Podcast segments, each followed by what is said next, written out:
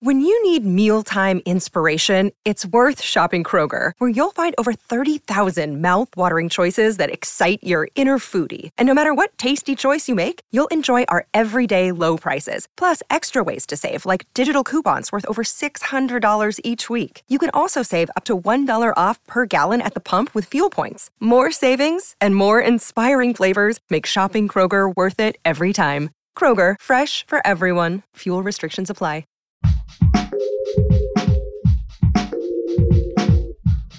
What if you could become a better person, not by working harder, but by taking one small step a day? And not because you're a bad person now, but because there's something inside you that's ready for more. How to Be a Better Person gives you one tiny step a day you can take to be the person you want to be. My mission? To help you live your best life. Hi, and welcome to How to Be a Better Person. I'm Kate, your host and author of the book How to Be a Better Person, which has 401 ways to make a difference in yourself and the world. This week on the podcast is all about money. I'm sharing some real talk about this topic that can be so stressful and emotional on one hand, and so empowering and liberating on the other. After all, money is a fundamental piece of both our lives and our world, and therefore it's something that plays a role in what kind of people we are. So let's talk about it and see if there are some truths that we can remember that will help us think about it more clearly and feel more at peace about it. Today's big idea is simple but super important to remember, and it is this Your net worth is not your self worth. I was inspired to make this the first episode of this series of five episodes on real money talk because just this morning I had a moment of total money panic. I went to check the balance on our joint account. My spouse and I both pay in equal amounts each month, and we use that joint money for our expenses.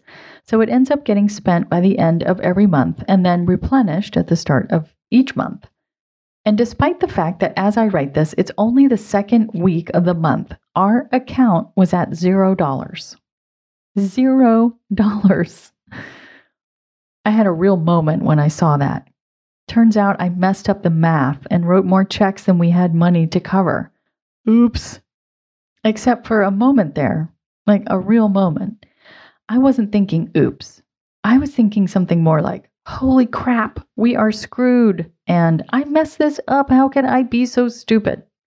I'm guessing you've had similar moments of beating yourself up. It's really not a question of if, but a question of when. And then the next question is what do you do to pull yourself out of it? This morning, I actually went and read an article on how money has no value to us or impact on us in any way after we die. I mean, that's obvious. You can't take it with you is a familiar phrase because it reminds us of this truth.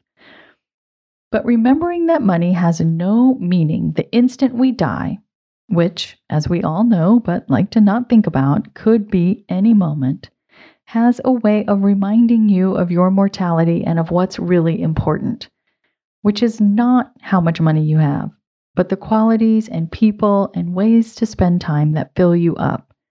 Money can make a lot of things possible, but it can't feed your soul. I'm very thankful that I just happened to run across this article. It seemed like the perfect message at the perfect time. So I thought that I would share it with you. Perhaps it's your perfect message at the perfect time, too.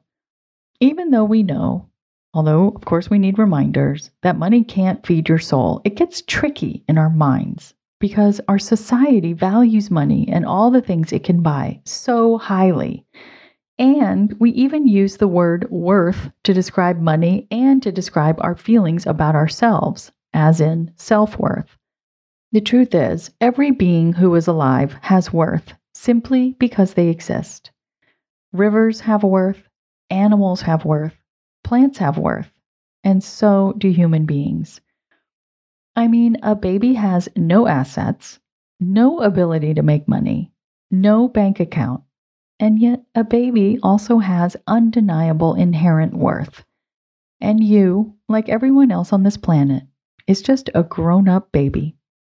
I'll be back with a way to clearly see the delineation between net worth and self worth and your tiny assignment right after this quick break. Another day is here, and you're ready for it. What to wear? Check. Breakfast, lunch, and dinner? Check. Planning for what's next and how to save for it? That's where Bank of America can help.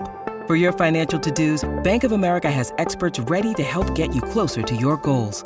Get started at one of our local financial centers or 24-7 in our mobile banking app. Find a location near you at bankofamerica.com slash talk to us. What would you like the power to do? Mobile banking requires downloading the app and is only available for select devices. Message and data rates may apply. Bank of America and a member FDIC. Welcome back. Here's a helpful way of thinking about the difference between your net worth and your self-worth. Your net worth is derived by things that are external. The money you have in the bank, the assets that you own, and even the debts you owe factor into your net worth. Self worth, on the other hand, comes from within. It's your regard for yourself, and it encompasses that inherent worth that is gifted to us when we are born. It's internal. So, really, the two have nothing to do with each other. But the inner critic loves to look for reasons to feel bad about yourself. And money is so intensely prized in our society that it's a great tool to beat yourself up with. I hope that today's episode will help you enact more of a barrier between your external net worth and your internal self worth. And I hope that it will help you remember that what kind of a person you are and how you feel about yourself has to do with your values, such as whether you're honest, creative, compassionate, etc., and not the value of your various accounts.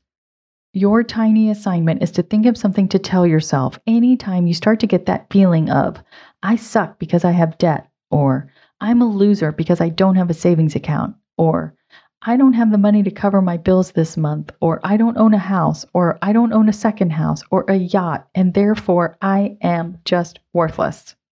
Wherever you are on the money scale, it's really freaking rare that it feels like enough. And anytime you are feeling that lack, it's easy to make it mean something about you and how good or worthy of a person you are. So, in those moments, what do you want to remind yourself of? Here are some suggestions. You can tell yourself money is a construct. I am real. I am worthy. I am not my bank account. That was something that I really needed to hear this morning. Pick your phrase and write it somewhere you can easily find it and look at it the next time that I suck because I suck at money feeling pops up. And come back tomorrow because I'm talking about the piece of the equation that too many people forget about when it comes to improving your financial health. Thanks for listening to How to Be a Better Person. Our theme song is Left for Deadish by Junior85. The podcast is mixed by Sound Advice Strategies. If you liked what you heard in this episode, share it with someone you think would like it too. Your voice matters.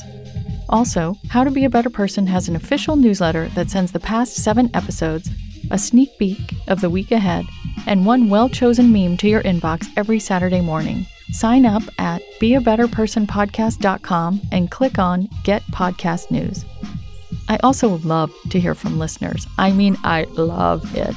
Send me an email by clicking on the Contact Kate button at beabetterpersonpodcast.com.